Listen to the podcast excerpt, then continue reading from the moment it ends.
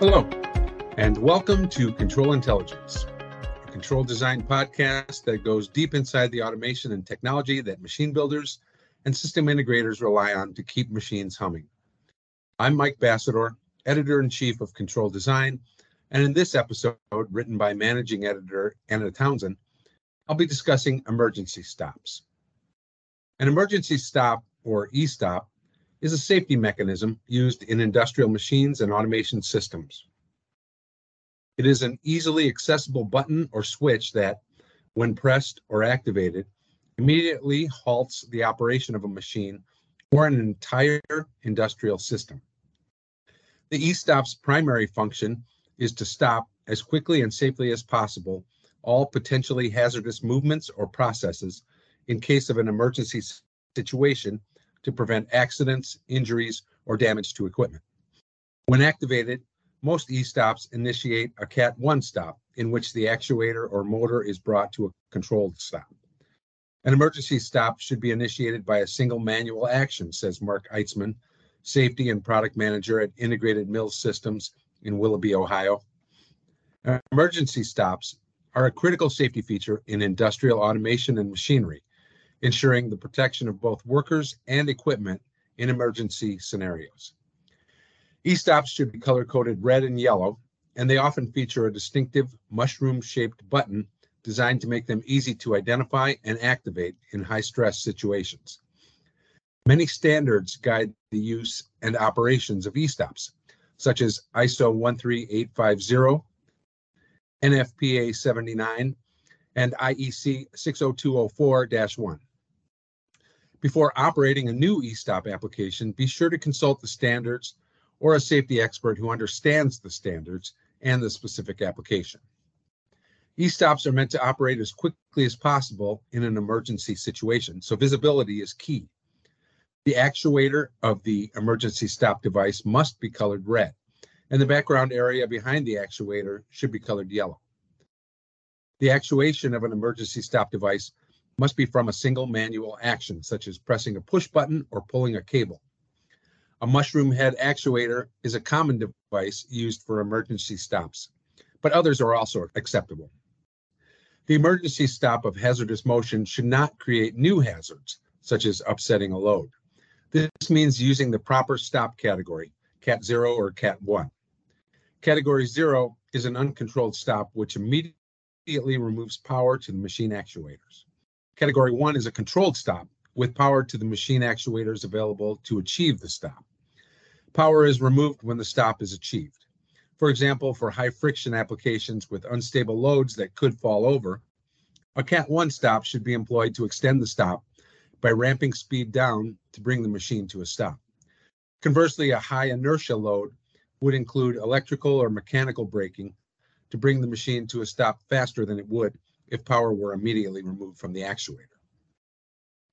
An emergency stop device should be located at each operator control station, and a risk assessment should determine other appropriate locations for the particular application. E-stops are commonly found at entrance and exit locations or where operators and machines work together. E-stop devices should be directly accessible to operators for easy actuation. The location should take into account the operator's line of sight and range of movement. Operators should not have to navigate obstacles to access e-stops. For larger machinery, multiple emergency stop devices may be necessary. Wireless on-person e-stops should be considered for maintenance personnel that troubleshoot live equipment, says Integrated Mill Systems Eitzman. The machines and application will determine an e-stop span of control. To determine that span through a layout analysis, Eitzman recommends the following considerations.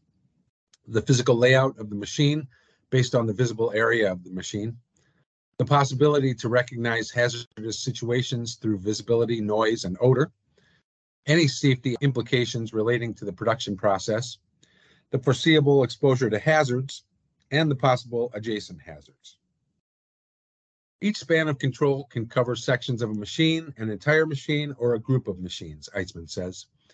Task and hazard identification includes identifying the task zone, the physical layer where people will do a task, and the control zone for engineering controls, including interlock devices, presence sensing devices, enabling devices, hold to run controls, resets, and emergency stops. Spans of control may also overlap, Eitzman explains. There are also recommended practices for restarting an e-stop. An emergency stop actuator shall be a maintained mechanism, Eitzman says.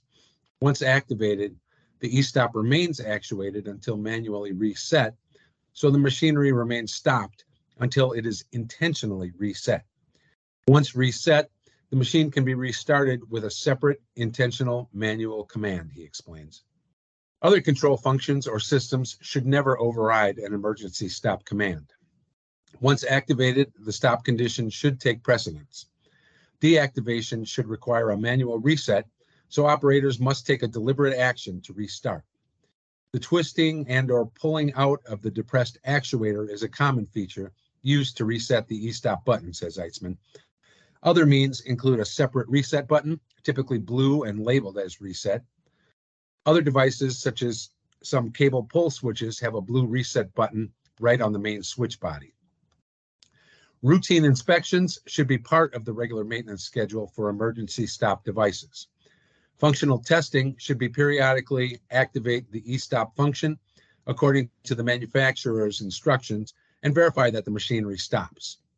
Test any maintained mechanisms and confirm the e-stop control resets. The frequency of the testing needs to be balanced between the stresses that e-stop actuation causes the equipment, mechanically, electrically, or fluid power, and ensuring that the e-stop functions properly, notes Eitzman. Consider the level of risk that the e-stop measure is meant to reduce.